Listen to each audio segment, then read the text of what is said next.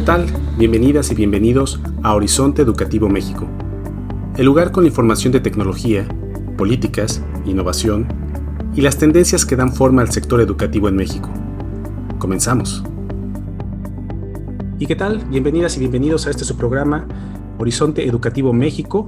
Eh, estamos comenzando el año, estamos eh, muy contentos, este, sobreviviendo lo que fue definitivamente uno de los años eh, pues más pesados de los que tengo memoria y eh, después también de unas eh, merecidas vacaciones, ¿no? Tratando como de eh, hacer un poquito de, trabajo, este, poner la casa en orden, ¿no? Y ponernos otra vez en nuestros pies después de la revolcada que nos dio este 2020 con todo lo que ustedes ya conocen.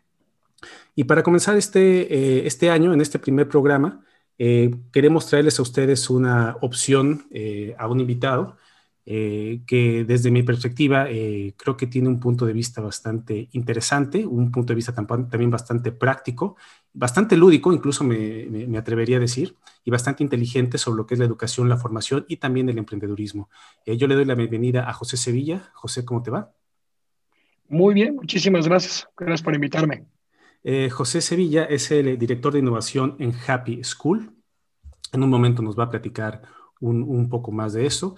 Y sin más, yo quisiera comenzar esta entrevista, José, eh, preguntándote un poquito de eh, cuál es tu background, este, a qué te dedicas, quién es José Sevilla.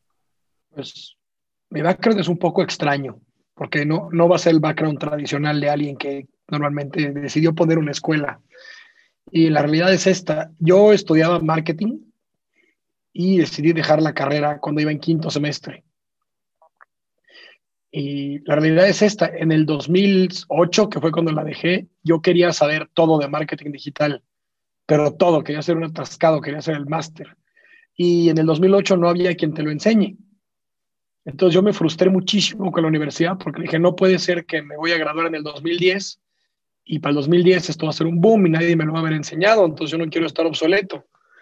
Y recibí una de las frases que más me motivó a, a agarrar este camino, que es, ¿Y quién te lo va a enseñar si eso nadie lo sabe? dije, pues justo, justo esa es la idea. Vengo a una universidad que me enseñen cosas nuevas, ¿no? No que me enseñen del pasado, que me enseñen del futuro. Me dijeron, pues no sé a qué universidad crees que te metiste.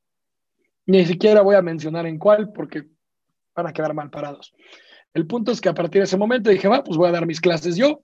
¿Tú qué sabes de dar clases? dije, pues, pues yo me la rifo y veo cómo me puse el reto de convocar un grupo por Facebook, cuando Facebook estaba verde, verde, verde, verde, y les dije a todos, los invito a una clase, vamos a hablar de marketing, de redes sociales, vamos a hablar de qué es el futuro. Y en dos semanas entre que convocaba y me preparaba, increíblemente llegaron 50 personas a la clase. No la cobré.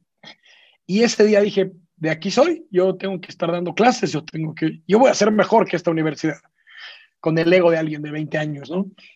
Entonces, por ahí dije, bueno, pues este es mi camino. Y pues, en realidad este camino se puso en pausa un poco, porque en lugar de dedicarme a clases, me dediqué a emprender en marketing digital y abrí una agencia. Y, y, un año después de todo este show, ya éramos los primeros partners de Facebook en México. Entonces llegué con la universidad de regreso un día nada más y le dije, oye, no que aquí nadie le enseñaba, que no se podía, yo no tengo título y ¡pum! Soy el partner de Facebook en México. Y en ese momento mi ego estaba en las nubes, ¿no? Y yo me sentía, ya sabes, infladísimo. Y eso me, causó muchos problemas porque pues, se enojaron conmigo, me bloquearon el acceso, me, vetaron de, de, hablar de que yo era de esa escuela, muchos problemas, ¿no? ¿Y qué pasa? En ese momento me dedico a marketing digital, me dedico a emprender muchísimas cosas, me dedico a crear más de 30 negocios en 10 años. Unos muy buenos, unos muy malos, unos muy, muy, muy, muy malos. Y me empiezo a dar cuenta que aunque no nos iba absolutamente mal, de hecho nos iba absolutamente bien, eh, era una empresa muy grande, muy difícil de operar, muchos socios, mucho dinero moviéndose, mucho, a veces había deudas, había meses muy buenos, meses muy malos, y empiezo a vivir en un estrés que no me gustaba, un estrés que ahora no, no, no podía yo con él, estaba quemando. Y un día me da un arranque así de la nada, ni, ni, ni premeditado, ni, ni nada, y me junto con todos mis socios y les digo, no sé cómo explicarles esto, pero ya no quiero estar aquí. No sé qué quiero de mi vida, no sé qué voy a hacer, pero me estoy autoexpulsando del partido. Sigan jugando sin mí. y fue un shock para todos, porque ni yo sabía lo que estaba diciendo, nunca lo hablé con nadie, ni con mi familia, ni con mi esposa, ni con ellos, ni conmigo, ni en terapia, o sea, nada, nunca lo mencioné con nadie. Y de repente exploté, no sé cuántos años ya lo llevaba guardado, de que esto no era mi destino. ¿Y qué pasa? Que en mi cabeza estaba el gusanito de, hace 10 años yo quería emprender una escuela. Hace 10 años yo dije que la, la educación tenía que cambiar ¿Qué pasa si me voy por ese camino? Además, en el Inter, en esos 10 años, llegamos de los 20 a los 30, eh, siempre estuve dando pláticas, cursos, talleres, pero nunca oficiales, o sea, nunca fue mi negocio. Me invitaban por aquí, me invitaban por allá. Entonces, siempre estuve en ese mundo y siempre me gustó, mas nunca lo ejercí. Entonces, cuando vendo todo y me, me, deshago de todo, queda mi disco duro libre. Dije, órale, ya no tienes pretexto, ahora sí, all in, vamos a dar clases. Y luego me dicen, perfecto, ¿y de qué vas a dar clases? Y me doy cuenta que de lo que más sé es de marketing digital, porque es de lo que llevo hablando 10 años. Pero la vida no es así de sencilla. Yo acababa de firmar una cláusula de no competencia con mi agencia. Por lo tanto, no me podía dedicar absolutamente nada que ver que tenga que ver con hacer campañas, marketing, Facebook, anuncios, aplicaciones, páginas web, nada de nada. Entonces, la gente me dice, pero Pepe, a ver, entiéndete, Llevas haciendo lo mismo 10 años. Eres buenísimo, te va muy bien. No tienes otra carrera. No tienes otro plan. ¿De qué vas a hablar? Si entiendes que tu sueño de ser speaker y dar clases y todo, el tema del que sabes ya no puedes hablar de eso. Entonces tu sueño no sirve, está invalidado. Y por un momento se las compré. Y, y, caí en una depresión espantosa pensando que había tomado la peor decisión de mi vida, y me sentía de verdad mal, o sea, de verdad perdido. Dije, ¿ahora qué hago? Porque igual sí tomé una mala decisión, igual se arranca, igual estaba caliente. Y dije, a ver, vamos a hacer algo. No soy una persona académica, digamos, no soy una persona que le gusta perseguir los títulos, pero soy una persona que me gusta indagar y me gusta la curiosidad y me gusta meterme hasta en teorías conspiracionales. Y dije, a ver, vamos a hacer algo. Vamos a estudiar las decisiones irracionales. Vamos a estudiar los arranques de pasión. Vamos a estudiar, porque hay una frase que escuché en mi vida cuando tenía 13 años en la película de Matrix, que nunca se me olvidó. Ya sabes que hay cosas que no sabes por qué están ahí, y, pero ahí están. Y dice, tú no puedes ver más allá de las decisiones que todavía no entiendes. Y en mi cabeza es, ok, tomé una decisión, todavía no la entiendo, entonces por eso no puedo ver más allá. Entonces vamos a indagar en por qué tomé esa decisión. Y resulta que empiezo a estudiar la pasión. De la pasión me doy cuenta que está ligada con los placeres, con el propósito, con la misión de la vida, con el desarrollo de habilidades, la diferencia entre talento y habilidades, las cosas con las que naces y las cosas que te haces. Y me empiezo a echar un viaje así en la madriguera del conejo y me, me pierdo y de repente descubro la ciencia de la felicidad, la psicología positiva y empiezo a conocer este mundo y dije, espérate, espérate, espérate ¿Qué pasaría si podemos conectar el emprendimiento con la felicidad? ¿Y qué pasa si logramos conectar una fórmula para que hagas lo que ames y ganes todo lo que quieras? Y crear una metodología para enseñarla. Claro, y justo esto me lleva, me lleva al punto que escuché en uno de tus este, pláticas en TEDx. Eh, por ahí, si, si están en su compu, échenle un ojo a, la plática de José en TEDx, porque justamente es este punto y a mí me llamó mucho la atención esto. Eh, cómo empiezas a hablar de las limitaciones de la educación y eh, es una crítica que me parece pues cuando uno lo escucha como muy de sentido común, ¿no? O sea, ¿por qué esto no estaba? ¿Por qué no se habla de la felicidad? ¿Por qué no se habla de la pasión? ¿Por qué no se habla de la innovación? O cosas que parecen hasta cosa, eh, cuestión de sentido común básico, ¿no? ¿Nos puedes hablar un poquito de, cuál es tu idea de lo que es el sistema educativo en México? Ya nos platicaste tu experiencia con esta universidad, pero en general, digamos que a nivel sistema, ¿no? ¿Qué, te parece a ti esto de la educación en México? Pues, tengo un punto de vista que es controversial, por, dejarlo tranquilo, porque es chistoso. Con los amigos que tengo que dejaron la carrera o que decidieron no estudiar, normalmente es porque era la típica persona a la que la escuela no era lo suyo, o que no les gustaba estudiar, o que ah, son antisistema. Yo no, yo soy un nerd. Yo me gradué de prepa con 10 de promedio. Yo antes de dejar la carrera tenía uno de los mejores promedios de la universidad. Soy un matado. Yo creo que me leo 100 libros al año. Me fascina estudiar.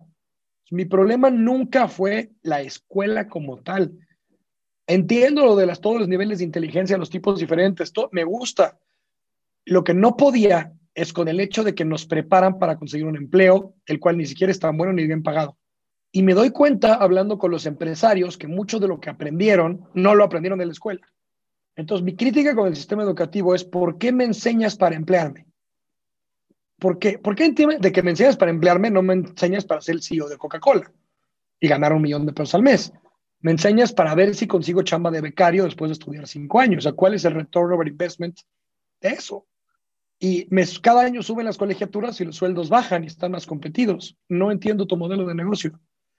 Entonces, hay un libro maravilloso, lo recomiendo ampliamente a todos, se llama The Personal MBA o el MBA personal, que lo escribe uno de, mis, no le puedo llamar coach porque nunca he hablado con él, pero yo lo considero mi coach, que se llama eh, Josh Kaufman. Tiene tres libros que nada que ver uno con el otro y les recomiendo que lean los tres. Voy a hablar rápidamente por qué me importa esta persona. Escribe uno que es la base, la premisa de todo lo que yo enseño, que se llama las primeras 20 horas, the first 20 hours. De hecho, voy por él, lo tengo acá, dame un segundito. Este libro es la premisa del otro. Se llama Las primeras 20 horas, How to Learn Anything Fast. Y este hombre descubre que vivimos en una mentira.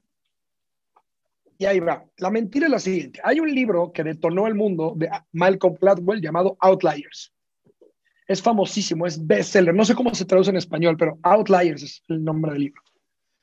Como extraordinarios, personas que se salen de lo común. Y hay una frase en ese libro que dice, para ser alguien outlier, un extraordinario, necesitas dedicarle 10.000 horas.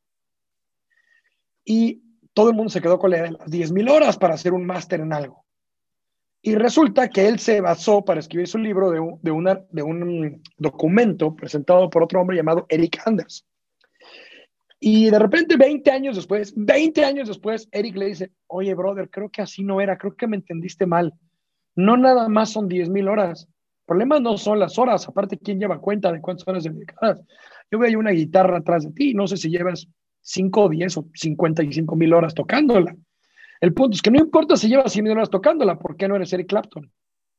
¿Por qué no eres bestseller y número uno en Spotify si ahí tienes la guitarra? Y es una pregunta que yo me hacía a mí también. A ver, aquí tengo una cabina de podcast, ¿por qué mi podcast no es el número uno del mundo?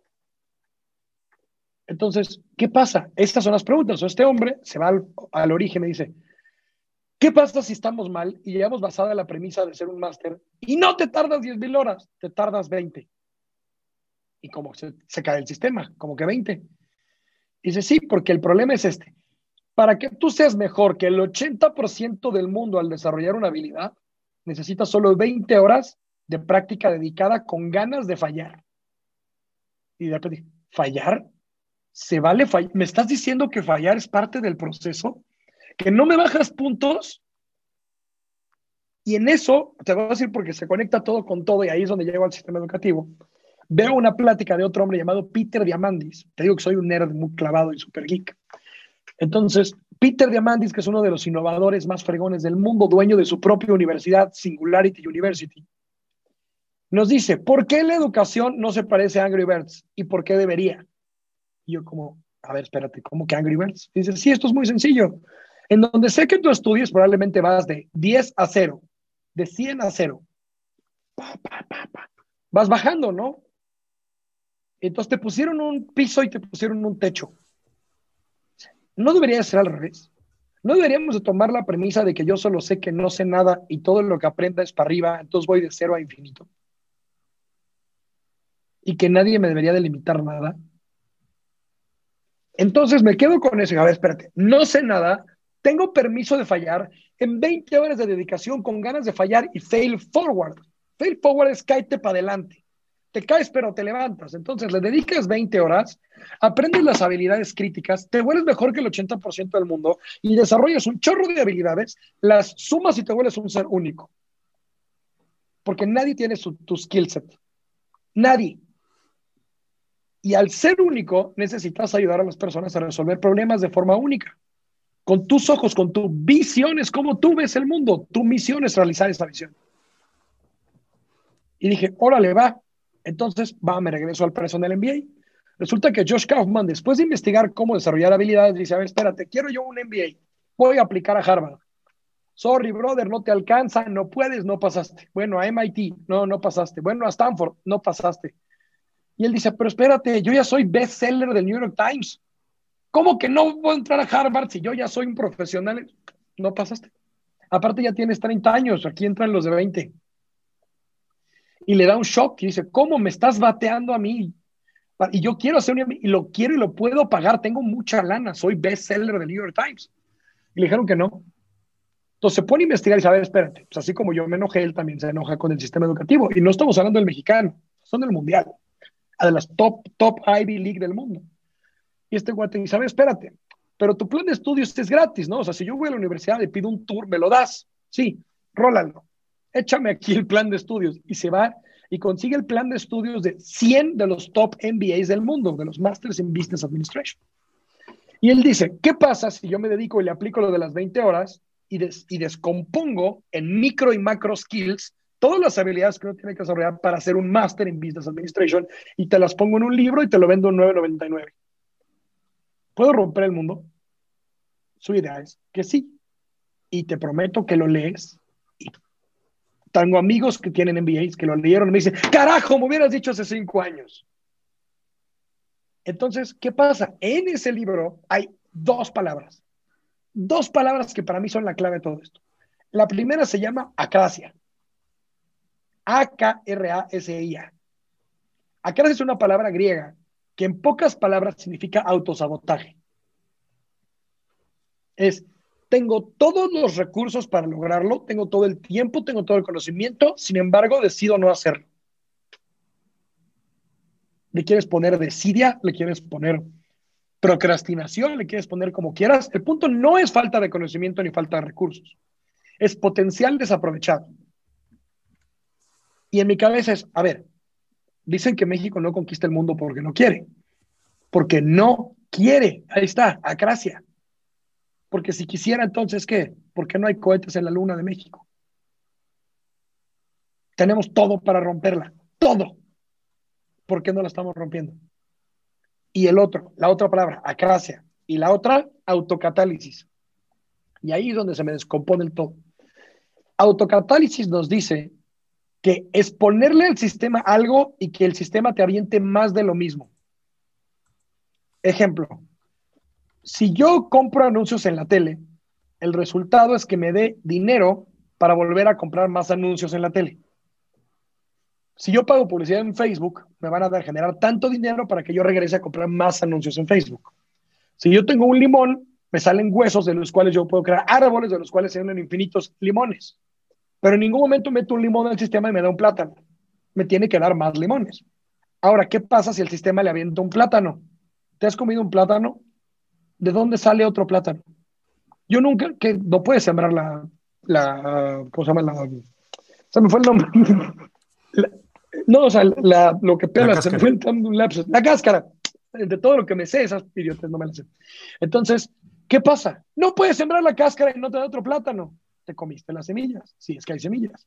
Y por ahí busquen en Google, los plátanos son clones. Entonces, ¿qué pasa en ese momento? No se supone que una escuela debería de producir hombres y mujeres de bien que engendren más niños, que metan más alumnos a esa misma escuela y perpetuar el modelo educativo. ¿Qué pasa? No, vamos a matar la autocatálisis. Vamos a crear gente que quede tan asqueada y odiando el sistema que prefiera entonces dudar si a sus hijos los mete a la universidad o cambiarse de universidad o no en la universidad o emprender otra cosa. Cuando tú no desarrollas algo autocatalístico y autosustentable y de propio crecimiento, te estás canibalizando. ¿Qué pasa cuando México tiene fuga de cerebros y los talentos más fregones van a hacer cine y ganan el Oscar, pero grabando en inglés en otro país? ¿Por qué tenemos que ser juzgados por los premios de una academia que no es nacional, porque esa sí vale. Porque en tres semanas más vamos a estar viendo el Super Bowl donde no juega un solo mexicano? ¿Por qué? ¿Por qué? ¿Por qué? ¿Por qué? ¿Por qué? Entonces me hago todas estas preguntas y esa es mi crítica al sistema educativo. ¿Y nosotros cuándo? ¿Cuándo nos toca? O sea, sí estamos esperando que llegue la vacuna, la rusa, la alemana, la inglesa y la mexicana. No me digas que en 120 millones de habitantes, con todas las universidades que tenemos, nadie pudo desarrollar una vacuna. Y que con todos los billones de dólares que se generan, es mejor comprar estadios de béisbol que invertir en eso. Entonces, la impotencia que esto me genera me obliga a impulsar emprendedores.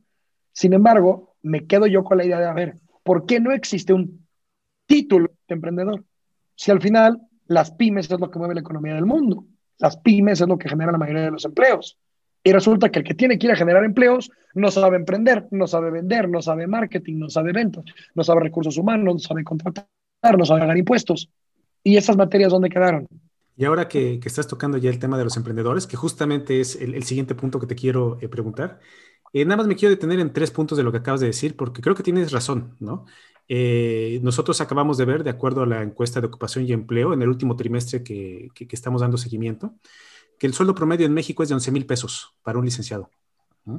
O sea que un licenciado en México gana la mitad o un tercio de lo que gana alguien que voltea hamburguesas en McDonald's en Estados Unidos. Por ejemplo. Otro punto interesante que, mencionaste es la de la tasa interna de retorno, eh, porque nosotros hemos hecho, por ejemplo, comparativos ¿no? de universidades, igual no voy a decir nombres, pero imagínense ustedes una universidad que cobra más de 20 mil pesos al mes, eh, con la idea de que una vez que se incorporen al mercado laboral, pues se va a tener un, eh, un ingreso pues también muchísimo más alto. Y ustedes piensen también en una universidad que les cobra 4 mil pesos al mes, pensando que también va a tener este eh, pues ingreso, un, cierto tipo de ingresos, no va a aspirar, como tú dices, a un cierto tipo de empleo. Lo que hemos encontrado nosotros es que normalmente, en, la mayoría de los casos, la tasa interna de retorno es mejor para las universidades de menos costo que para las de más costo. ¿Por qué? Pues porque estás invirtiendo muchísima lana y a la hora de la que sales, pues te vas a enfrentar primero al desempleo, ¿no? Y luego te vas a enfrentar, pues, de que no es tan fácil, de que ya llegué al puesto super guau con este, como esto, e, e, este político que dice que con un sueldito, ¿no? De 50 mil pesos, ¿no? Dice, aunque sea para empezar, ¿no? Pues no, resulta que no, o por lo menos las cifras, el promedio, no lo dicen. Y perdón, y una, un, dato más rápido ahorita con, o sea, que, que, me viene a la cabeza de escucharte, y es que de acuerdo a la SEP, para que puedas tener un título universitario, una vez que tengas el bachillerato, son 2.400 horas. Si quieres una, una especialidad, 180 horas frente a profesor para una maestría 300 horas y para un doctorado 600 horas más. Que si te fijas se queda muy corto con la, con, con, la referencia que tú nos dices de las 10.000 horas. Porque esto es, esto es para hacer un máster. Mm. Máster. O sea, mm. top of your field. Así que, que digan, órale. O sea, básicamente esto pasa. Si lo quieres ver en, la selección mexicana, mm. vamos a suponer que yo soy un chamaco y tengo 19 años y corro rapidísimo y soy un crack. Baja los estándares, soy un crack. Sin embargo, todavía tengo 19 años y no tengo las tablas de manejar un partido que va a 0-0 en el minuto 80 y estoy hirviendo y puede que haga una falta y que me expulse.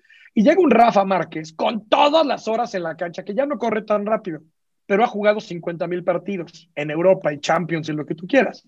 Entonces me dice, a ver, niño, yo sé que tú eres un crack, pero ahorita no necesitamos cracks. Necesitamos un tiro de esquina, así que consíguelo. Entonces, esa estrategia y esa calma y esa frialdad te la dan los golpes, te la dan los años. Entonces, ¿por qué la escuela me tiene encerrado en cuatro paredes en teoría y no en práctica? Y con, por ejemplo, hay una cosa que yo estoy negado del sistema educativo, esa es mi crítica principal, y le quiero llamar la compartimentación, es mete todo en cajones aislados en diferentes closets, en diferentes cuartos, para que nadie conecte los puntos en mi cabeza, historia, geografía y si quieres meterle religión son la misma materia. Una fue dando la otra. Pero ¿qué crees? En primaria no. En geografía estamos viendo los estados de la República y en historia estamos viendo, no sé, este, la conquista de, de Oceanía. Entonces mi cabeza nunca va a conectar nada. Tú me hablas de las pirámides y yo digo, ah, perfecto, Teotihuacán. Y luego hablamos de las de Egipto, yo son, son lo mismo, nomás unas son cuadradas y unas son triangulares. Y lo dices, no, había miles de años de diferencia entre unas y otras. ¿Cómo se inspira una con la otra? ¿Cómo llegan las pirámides al otro lado? ¿Por qué hay símbolos que se parecen entre una y la otra? dije, espérate, ¿por qué me desconectaron las materias? ¿Por qué no me dejan indagar por ahí? ¿Quién descompuso el rompecabezas para que yo no lo pueda armar? ¿No parece que es a propósito que nos quieren tener así como, como que no sepamos las cosas? Y please graba esto por si mañana desaparezco, ¿no? Entonces, ya tienes miedo de decir las cosas. Entonces, yo sí me pregunto, ¿por qué nos desconfiguraron la información? sea, ¿por qué el gobierno vive de la recaudación de impuestos y no llevas una sola materia de cómo pagarlos? ¿Por qué en teoría la educación debe ser libre, laica y gratuita y tenemos que ir a tener un retorno, una tasa interna de retorno porque nos costó la educación? Ah, y aparte tuve que llegar en transporte que me costó. Y aparte, si quiero que me atiendan bien, tengo que pagar salud privada. ¿Por qué? No se supone que de entrada de esa es la función para la cual pago mis impuestos, para la cual quieres que trabaje. Porque si no, voy con un árbol y compro una vaca y no te pago impuestos. Y vivo aislado de la sociedad. Si quieres que viva en tu sociedad, apórtame, porque me estás quitando el 30% de todo lo que gano. Entonces, desde ahí es donde digo, ok, vamos a suponer que sí se separó la iglesia del Estado y la educación del Estado. La educación trabaja para el Estado y trabaja mal, y el Estado no trabaja para la educación. Entonces dije, ¿qué pasa si yo puedo emprender y todo eso? Vamos a hackear el sistema. ¿Qué pasa si yo en 20 horas te enseño a emprender y te ahorro cuatro años? ¿Y qué pasa si encima te puedo garantizar un retorno de inversión en tres meses? ¿Y qué pasa si te ayudo a emprender ganando un sueldito de 50 mil pesos garantizado, incluso aunque no tengas una carrera, porque yo no la tengo? Ah, y enseño, te voy a enseñar a dominar marketing como poca gente con todos mis años de experiencia, para que no le pagues a un community manager que nunca tuvo una carrera, porque no existe la carrera de community manager. O un programador, porque no existe la licenciatura en programación todavía. Entonces, ¿cómo vivimos en un mundo tecnológico donde no hay base tecnológica? Todo el mundo necesita transformación digital. ¿Y los programadores dónde están? Sí, nosotros, nosotros como consultoría eh, trabajamos con universidades y yo te puedo decir, eh, y seguramente la gente que trabaja en universidades va a decir sí, ¿verdad? Que ellos, ellos se ven como eh, en una postura conservadora. ¿No? Conservador en tanto que ellos saben cuál es la tendencia, nosotros este, pues les ayudamos, ¿no? A, ofrecerles referentes, ¿no? De eh, justamente esto que tú dices, ¿no? De las nuevas carreras, por ejemplo, que tienen que ver con marketing. Hay 50 carreras que se podrían hacer buenísimas, ¿no? Desde growth hacking hasta, no sé, lo que tú quieras, ¿no? Pero, este, pero, pero hay, una reticencia, siempre hay un miedo a veces como a probar cosas nuevas, ¿no? Pero bueno, ya que estamos en el, tema de los emprendedores, ¿no? Eh, pues ahora sí ya vamos a entrarle de lleno, ¿no? Me gustaría saber entonces, ya lo has platicado un poco, pero si nos puedes dar tú tu definición o tu idea, ¿no? Eh, para tratar de quitar así de, del imaginario que tenemos, de lo que aprendimos en la escuela, ¿no? Que tú nos des una definición o nos ayudes a entender desde tu perspectiva qué es un emprendedor. Te lo voy a decir de, verdad desde mi perspectiva, mi Wikipedia, digamos. Emprendedor es persona que se sale de su zona de confort para volver la vida de otras personas más cómoda. Quiere decir, yo me la voy a rifar, yo voy a poner mis horas, voy a poner mi dinero, voy a poner mi talento, voy a poner mi pasión y voy a no dormir y me va a dar estrés y me va a dar ansiedad para que tú tengas algo más bonito en tu casa, para que tú llegues a algún lugar más rápido, para que tú comas más rico y más sano, para que tú te vistas más bonito y te veas más guapo, para que tú consigas pareja. Yo me incomodo para que tú vivas una vida mejor. Si lo logro, entonces me voy a poder comprar todas las comodidades que yo quiera y compenso compenso el golpe, digamos. Si no lo logro, nada más voy a estar bien incómodo y no cambiando a nadie. Entonces, la misión es recuperar tu comodidad. Y eso te va a dar todos los placeres que quieras. Entonces, tu propósito, tu misión como emprendedor es ir a mejorar la vida de los demás. Y si lo logras, entonces se mejora la tuya. Si no, nada más vas a vivir en estrés y ansiedad toda tu vida. Entonces, ¿qué pasa? Yo tengo un, y, hay algo, y esto es real, esto sí es un estudio de Harvard, dice ahí, 96% del mundo no quiere emprender. Si emprendes porque no le quedó de otra. Porque 96% del mundo prefiere la seguridad que la libertad. El dato está durísimo. 96%, 96 de cada 100 prefieren la seguridad que la libertad. Y solo el 4% prefiere la libertad que la seguridad. ¿Eso qué quiere decir? Si hoy no tengo lana, pero puedo ir a conseguirla, en lugar de, uy, espérate hasta que sea quincena. Te quiero decir algo real, esto me pasó hoy en la mañana. Estoy viendo, me llega mi estado de cuenta de la tarjeta de crédito. De repente dije, ay, ¿qué, ¿quién firmó? Me llegó más alto de lo que yo pensaba. En mi vida anterior, donde yo tenía los ingresos controlados y, las empresas teníamos que ver dividendos y cuando me caía, y, órale, ¿cómo la pago? Hoy a las siete y media de la mañana, mientras le cambiaba el pañal a mi bebé con una mano y con la otra, publiqué en Facebook, ¿quién quiere coaching? Me llegaron de lo que estamos platicando tú yo, tres inboxes, ya tengo dinero. Ya gané dinero mientras platicaba. ¿Quién me limita y quién me controla de ganar dinero por una publicación gratis en una red social gratis? Ay, no es poco dinero, ¿eh? no, no cobro nada barato mis coachings. Ay, no tengo título para darlos tampoco. ¿Quién me limita de hacer eso? Entonces, el sistema nos está limitando y no nos está dando la libertad de crecer. Eso es lo que nos deben de enseñar. Freedom, libertad de hacer lo que quieras cuando quieras, no de esperarte a que es como, hablaba con mi esposa y mi esposa me dice, ¿sabes lo estresante que era para mí estar soltera en mi casa hace 10 años? A ver si un día me sonaba el teléfono, a ver si alguien me invitaba a salir y sentir que si yo quería tomar la proactividad me iban a ver feo. O ¿Por qué yo no te podía haber invitado a salir a ti? Entonces lo mismo es cuando, pues ahí estás tú esperando que alguien te marque para contratarte. Y si tú te ves proactivo enviando currículums, te ven feo. No podemos tener la libertad de decir, quiero trabajar acá porque me gusta, porque quiero, quiero la misión de la empresa, se clic conmigo, déjame demostrarte capacidades. Y no nos enseñan, tampoco nos enseñan cómo lograrlo y cómo conseguir las oportunidades. Entonces, esa es mi crítica. ¿Por qué me limitas? Me limitas y me condenas a, encima aceptar que así son las cosas y ese es el camino predestinado. Y, no es cierto. Y si leyeras alguno de estos libros, están en español, sí, te a nada más no hagas piratería cuando vayas a leer un libro. Este hombre se partió la cara para escribírtelo, por 100 pesos lo consigues. Y sí, léelo, no nada más lo compres. Te enseña cómo en solo 20 horas desarrollas una habilidad, la que quieras en el mercado. Hay N cantidad de plataformas online en pandemia que puedes aprender en tu casa. Hay mucho mejores cosas al mismo precio que Netflix, donde puedes crecer y desarrollar habilidades. Y si te vuelves esos hábitos, porque todo en esta vida son hábitos, de crecer, en los mismos cuatro o cinco años que te toma una carrera, ¿a dónde llegarías? De 20 horas a 20 horas. Entonces, si tú comparas a alguien que se meta al sistema tradicional para aprender una cosa a medias, para luego buscar una chamba a medias, para ganar poquito, contra alguien que agarre esos mismos cuatro o cinco años, se meta 10 mil horas de desarrollo profesional y personal, con un desarrollo de mindset de imparable. Compitan los que se metan a mi escuela contra los que se metan al sistema tradicional, con resultados garantizados. No hay manera. Por eso me odian las escuelas. Porque les vengo a sacudir el status quo. Definitivamente. Y hace falta, hace falta de repente una buena sacudida siempre, ¿no? Para poder este, mejorar.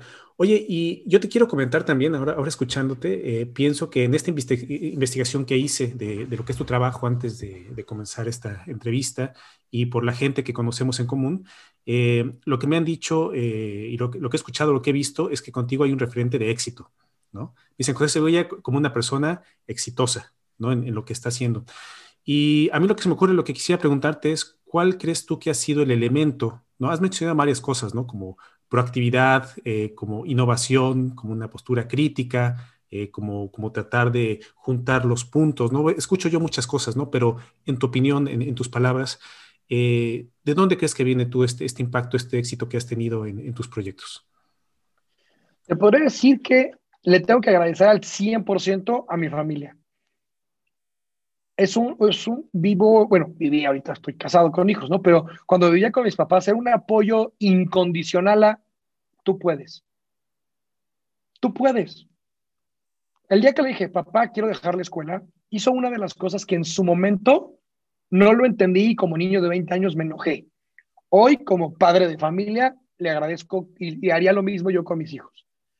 Lo que me dijo es, oye, no tengo ningún problema en que es tu decisión dejar la escuela. Nada más a partir de este instante, te dejo de mantener para siempre. No me puedes pedir un peso. Es más, te voy a medir los metros cuadrados que tiene tu cuarto en la casa y me vas a empezar a pagar renta. Y si te quieres conectar a mi internet, me tienes que pagar. Eso me lo dijo un minuto después de decirle mi decisión de dejar la carrera. Y yo, no, papá, ¿qué te pasa? Estás loco, que no sé qué. Y me dijo, a ver, es que tú no estás entendiendo. Como padre, yo creé un compromiso contigo de darte herramientas. Tú no quieres las herramientas, pues ya hasta aquí llegamos. A partir de hoy somos dos adultos viviendo en la misma casa. Hazle como puedas. Y te prometo que pasó una semana y pues, no, llegó y de repente le cambiaron el password al Wi-Fi y no tenía internet. Y llegó mi papá un día y le digo, pa, ya me voy, me voy con mis cuates. Me dijo, perfecto, ¿cómo te vas? Pues en mi coche. ¿En qué? No es tuyo. No, las llaves las tengo yo y no tienes para gasolina. ¿Cómo le vas a hacer? Ay, ¿cómo, ¿cómo vas a quedar con tus cuates si el celular es mío? Y, y obviamente hizo un berrinche como si tuviera yo dos años, diciéndole, no, papá, ¿qué te pasa? Me dijo, tú decidiste que tú podías solo, ¿no? Hazle solo, tú puedes. Yo no sabía que esto era un juego macabro de mi papá para que hoy sea quien soy. Yo pensé que me estaba jodiendo, ¿no? Y de repente le dije, pues sabes qué, tú no me limitas. Ahorita veo cómo le hago. Y te prometo que no pasó un mes y yo había emprendido algo, yo ya tenía dinero, yo me a comprar un solar mejor que el que tenía, seis meses después un coche mejor que el que tenía.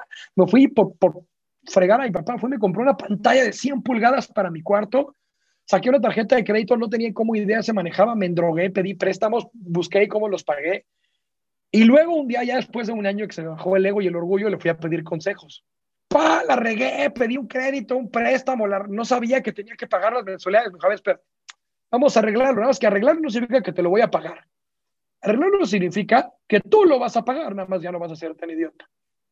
Y esa fue la escuela de la vida, el quedarte sin nada para tenerlo todo. Nunca me dijeron que no podía. Al contrario, me dijeron, tú puedes, confío tanto en ti que sé que sí vas a salir con tus amigos hoy, ahorita es como le haces. Entonces, ese empoderamiento, ese, ese tú puedes, para mí siempre fue importantísimo tener un, un, ecosistema que no es que me lo dieron todo, es que me dieron la posibilidad de tenerlo todo. Y creo que eso me gustaría traspolarlo al sistema educativo. Darnos a todos la posibilidad de tenerlo todo. Empoderos a decir, confío tanto en ti, en que puedes desarrollar todas tus habilidades y capacidades, porque tú tienes que creer en que puedes. Que nadie te va a limitar y que tú no te puedes limitar. Entonces, eso para mí fue lo más importante de todo. Me acuerdo perfecto que me fue boldeando mi papá y mi mamá. Quería un PlayStation. Yo no paraba de fregar a los 13 años. Quiero un PlayStation, quiero un PlayStation. Papá me dijo, esto es muy sencillo, va a funcionar así. Necesito que me hagas una presentación de por qué es importante en tu vida tener un PlayStation. Ah, papá, mis amigos se los compraron. No, no, no, no, no. Quiero un pitch de ventas. Y ahí me ves a mí, sin YouTube, ¿eh? no existía ni Wikipedia, nada. Yendo a la biblioteca, ¿y qué es un pitch de ventas? Y leyendo en inglés a los 13 años y Órale, y armamos los PowerPoints y empezar, y me tenía que parar en traje a presentarme a mi papá, a hacer un pitch de ventas. Y luego me dijo, perfecto, esto va a funcionar así, mira, cuesta 8 mil pesos. Yo lo voy a firmar a 12 meses y tú me debes 600 pesos al mes. ¿De dónde los quieres conseguir? Y yo no sabía que toda mi vida fue moldeado para emprender. Toda mi vida fue moldeado para que no. Sí lo tuve, pero no fue fácil. Y el tener no fácil es maravilloso porque me lo aprendí a conseguirme mis propias cosas y saber que sí podía. Y me acuerdo perfecto que un día todos mis cuates, vámonos al cine. No, es que le tengo que hacer un pitch a mi papá. Entonces, como, ¿en qué casa vives? O sea, había el que se lo compraban y el que no se lo podían comprar y el que no le gusta. Pero yo vivía en una casa donde sí, sí lo iba a conseguir, yo me lo iba a conseguir, lo tenía que levantar un pitch de ventas para conseguirlo a los 13 años. Igual para un perro y para una tortuga. Y hoy en día me dedico a hacer pitch de ventas corporativos para empresas de millones de dólares. Y yo no sabía que me, ven, me vienen moldeando desde hace 20 años. Y esas son las 10 mil horas que sin darte cuenta, a los 34 llevo 20 años de experiencia. Entonces, ¿quién te limita que no? ¿Mayores de edad? ¿Mayores de qué? ¿Por qué? ¿Que no hay millonarios de 8 años haciendo unboxing en YouTube? Entonces, ¿Qué no la niña con más followers en el mundo en TikTok crece creo que 10 millones de followers a la semana? Tiene 16 años. Sabe más de negocios que tú y yo y va a ganar más que tú y yo en todas nuestras vidas. Entonces, ¿por qué no enseñamos TikTok en primaria? Para que lo usen responsablemente y no hagan retos estúpidos y se mueran los niños.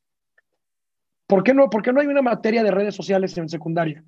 ¿Por qué estamos viviendo en un mundo aislado entre el sistema educativo que nos prepara para nada y la realidad de las cosas? ¿Por qué no tenemos un webinar de qué es Bitcoin y por qué no quiero que mi sueldo me lo paguen ahí? ¿O sí? Porque ayer vi un jugador de fútbol americano que renovó contrato, dijo, páguenme en Bitcoin, porfa. Si te saca de onda que alguien que gana 10 millones de dólares al año diga, páguenme en Bitcoin, te pones a investigar qué sabe que tú no sabes. Resulta que este hombre no solo es un gorila de dos por dos, este hombre tiene un MBA en finanzas. Ay, by the way, es buenísimo jugando fútbol americano y gana 10 millones de dólares al año. Y pidió que le paguen en Bitcoin. ¿No te hace dudar si tú también deberías de recibir tu sueldo en Bitcoin? Claro, ahora, maestro de finanzas de la Universidad X, ¿debería de yo cobrar mi sueldo en Bitcoin?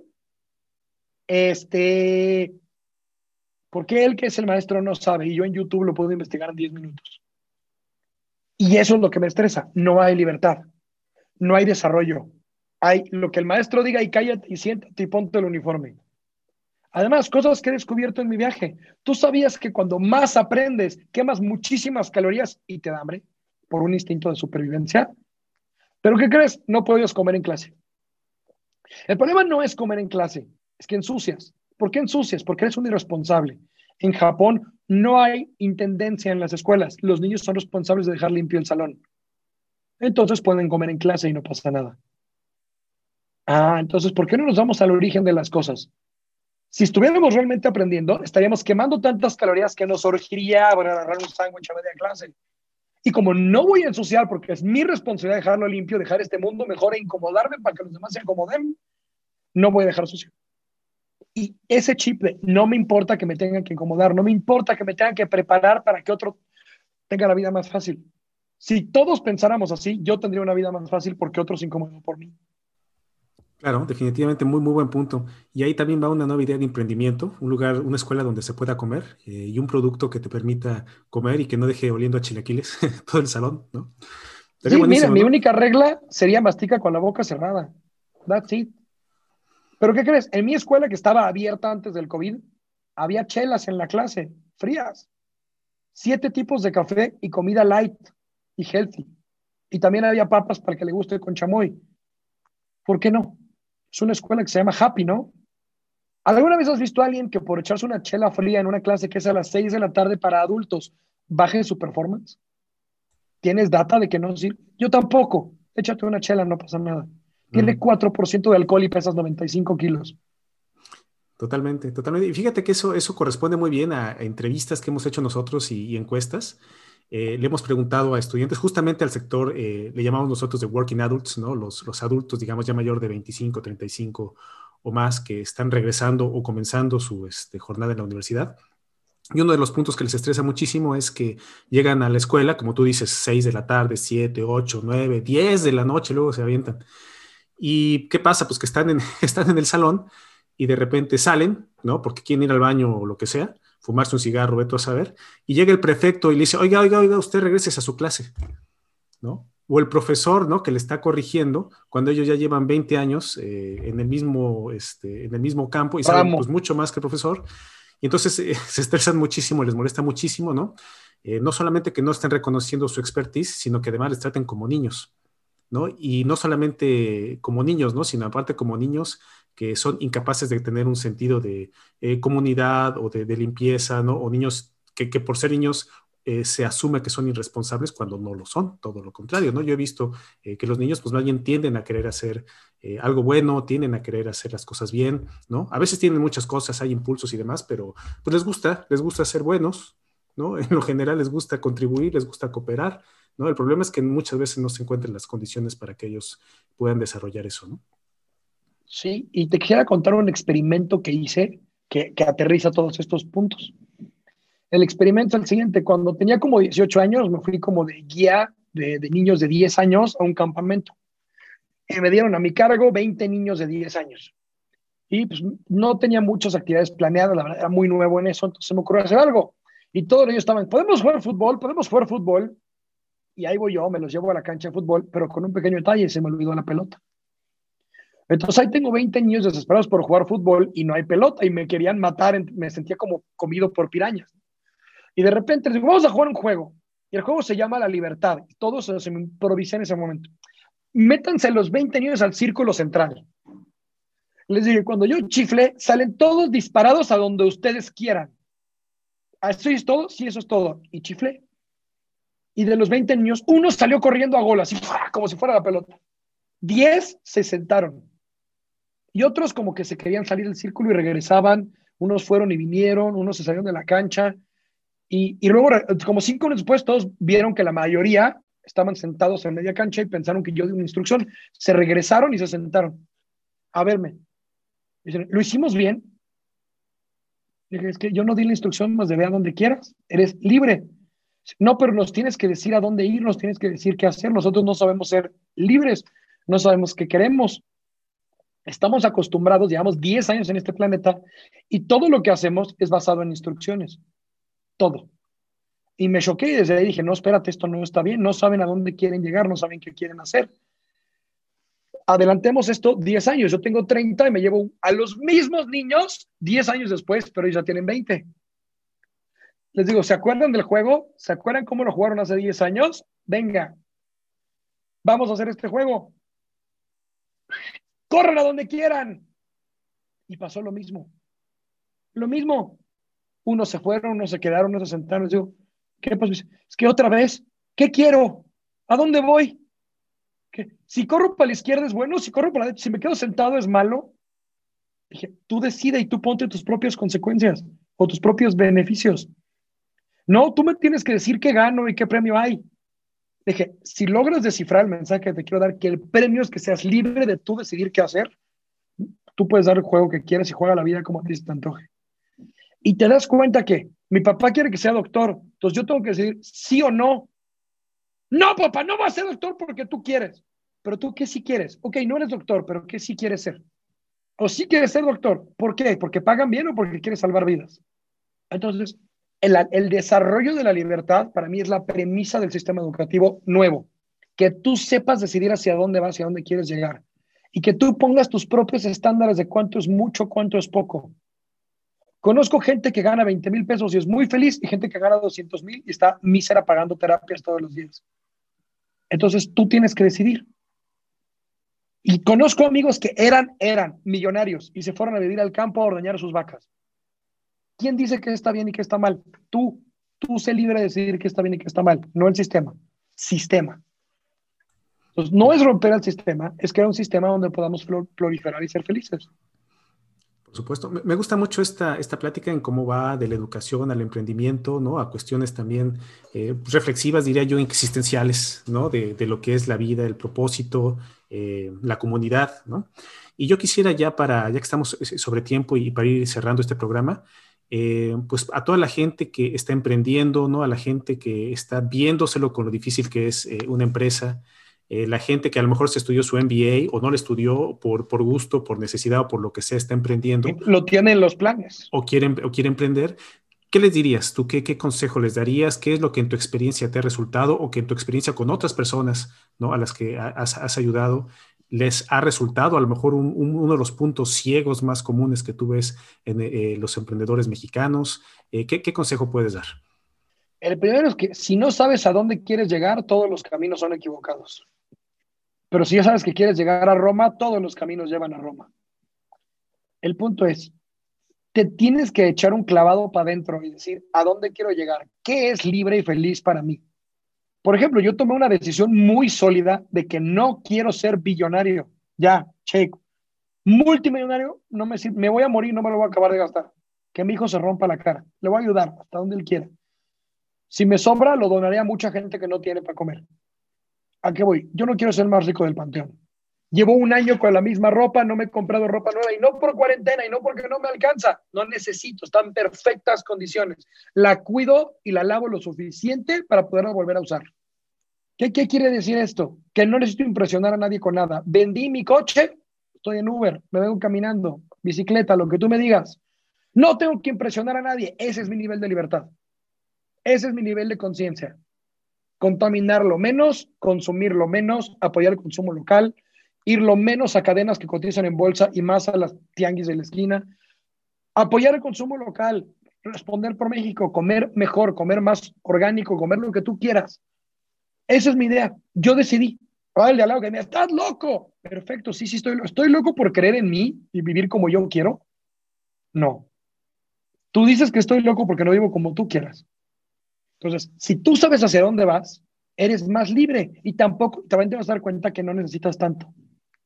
Te vas a dar cuenta que con pocos clientes, con buena calidad de entregables y con buen posicionamiento, puedes llegar a tus metas de ventas muy fácil y muy rápido y sin estrés. Y entonces te va a sobrar tiempo para estar con tu familia, te va a sobrar tiempo para dedicar horas para cambiar vidas. puedes escribir un libro de todo lo que aprendiste. Y si no sabes escribirlo en YouTube te enseñan y es gratis. Entonces, si tú no sabes hacia dónde vas, nadie te va a ayudar a llegar ahí. No importa cuántos coaches pagues. Entonces, lo primero, mi mejor consejo sería ese. Porque, ¿qué estudio? ¿Quién quieres ser? No qué quieres estudiar. ¿Quién quieres ser? ¿Qué quieres lograr? ¿Cómo quieres vivir? Diseña tu vida. Ya la diseñaste, ahora ponle colores. Entonces, ¿qué hace la gente? Quiero estudiar finanzas. ¿Quién quieres ser? ¿Quieres ser un financiero? ¿Quieres ser una persona que le ayude a, las otras personas? ¿Te vas a incomodar tú viendo Excel todos los días para que otro no sufra por eso? ¿Estás dispuesto? ¿Quieres pasar 10 mil horas de tu vida haciendo eso? Eh, no sé, tengo 18 años y no sé ni siquiera a qué carrera me metí. ¿Por qué no vas y lo pruebas? Netflix te da un sample, ¿no? Costco te da samples, Uber te da un viaje gratis. ¿Por qué no te vas a una empresa que se dedica a eso y vives ahí tres meses y luego decides si lo estudias? Ah, no, porque no tienes experiencia laboral, entonces no te podemos dar, darle el training. Esa es mi idea con el sistema educativo. Vayamos a experimentar. No me compres monografías, vete al campo a ver una banca. No es lo mismo. Pues bueno, eh, me parece, me parece muy oportuno, sobre todo ahora comenzando el año, antes de eh, subirnos y, este, comenzar con todo el estrés y con todo el ímpetu ¿no? que queremos de hacer y hacer y hacer y hacer. De lo que dices, eh, José, me parece que tal vez sería un buen momento ¿no? de tomarse unos minutos tal vez al día o tomarse un día o como cada quien lo considere necesario, pues sencillamente para pensar qué quiero. ¿No? Relajarse un poquito, tratar como de desconectarse un poco si es que es posible, ¿no? Todas las cuestiones del COVID, cuestiones económicas, familiares que siempre están ahí. A lo mejor tomarse un momento, tal vez 10 minutos, ¿no? Eh, pero con el compromiso de, tratar de ni siquiera tener que llegar a, una conclusión, sencillamente darse la libertad de pensar que se quiere, ¿no? Me parece un, un excelente propósito para este nuevo año.